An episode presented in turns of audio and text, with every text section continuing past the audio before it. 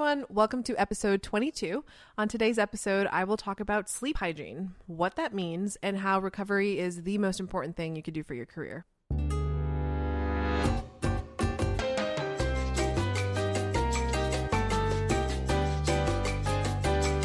Welcome to the Musician's Guide to Being Healthy, Wealthy, and Wise. Every week, we have music industry professionals and top performers share their insights on thriving as a modern musician. Whether you're a recent grad or high profile artist, this podcast is for you. Now, here's your host, Karen Cubides, CEO of Cubides Artist Services, marketing and management consultant, educator, and professional saxophonist based in Nashville, Tennessee. Hey guys, welcome to the podcast.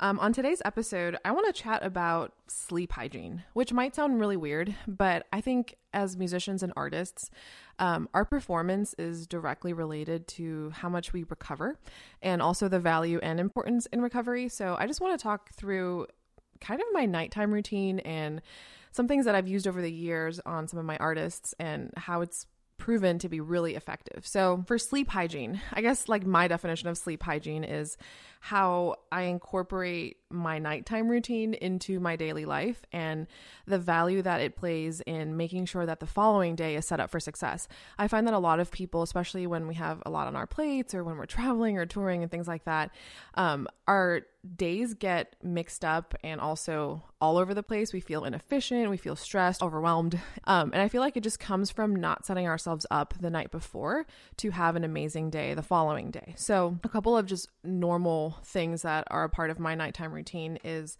there's no electronics in the bedroom. Um, it's all about sleeping. So the only thing that takes place in my bed is sleep. So I apply that to everything that I do. So for example, before bed, you know, there's pajamas. So I'm putting on sleeping clothes. So my body, I'm retraining my brain to know that when I'm in bed, I am sleeping.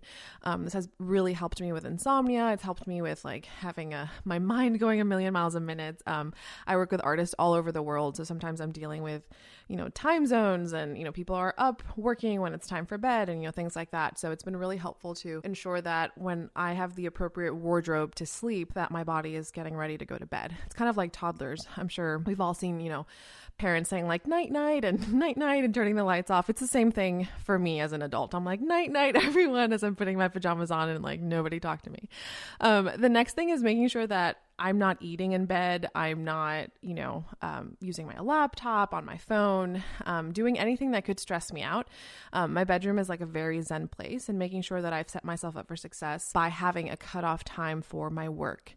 So even though, you know, I have some crazy deadlines sometimes, or it's just really important that something gets done, um, like a video is launching the next day and we're still doing some last minute tweaks, um, I will stay up and out of my bedroom while that takes place. And then when I head into my bedroom, it's time for bed. Something else to consider um, is making sure that as soon as you're done sleeping and you wake up the next day, that you change clothes. One of the hardest things from working from home or having an office at home or, you know, not having a set nine to five and being more of a freelancer is you have to develop that discipline to get up and do things. So I find it really helpful to have different outfits for different things. So, for example, like I mentioned, we're in, paj- in, pajamas, we're in bed. As soon as we get out of bed, even if we're not leaving the house, changing clothes immediately has proven psychologically to help a lot because you're no longer sleeping, you're no longer lounging, you're just getting ready to do something else. So it could be workout clothes, it could be dress pants, it could be whatever. Um, but changing into that clothes and leaving the bedroom area will help with your performance, with anything that you're trying to do. Um, and then the next thing I would say is making sure that you're eating properly and that you're not eating right before bed and that you're setting yourself up and your body for restful sleep. Um, also, making sure that your coffee intake stops at a certain time. I mean, we all know what our caffeine tolerances are. Um, so just ensuring that we have all the tools that we need for by the time we get to bed, we are ready to go. Um, I personally like to do a lot of stretches. Um, as you guys know, I go to the chiropractor, so before bed is usually a good time for me to do my my in home exercises, um, where I'm just stretching my body and making sure that my neck and everything is aligned and, and ready to go.